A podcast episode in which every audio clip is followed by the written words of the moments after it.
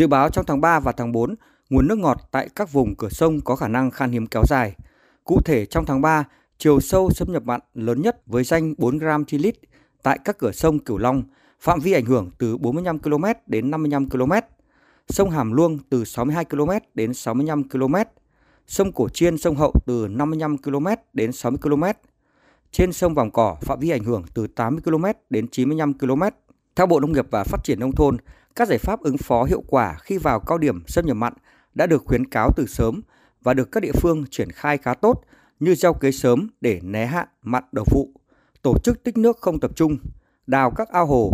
đồng thời đảm bảo nguồn nước cho sinh hoạt sản xuất, nhất là những cây trồng có giá trị cao. Các khu vực được xác định khó khăn về nguồn nước đã triển khai nhiều giải pháp như kéo dài đường ống, tích nước, làm hồ nước nhỏ. Ông Nguyễn Mạnh Hùng, trưởng phòng quản lý vận hành và tưới tiêu, Cục Thủy lợi lưu ý,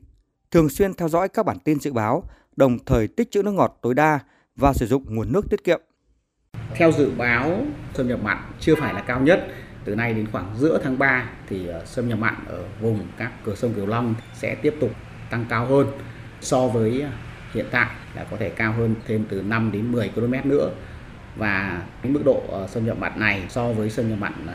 lịch sử thì vẫn thấp hơn khoảng độ 5 đến 10 km.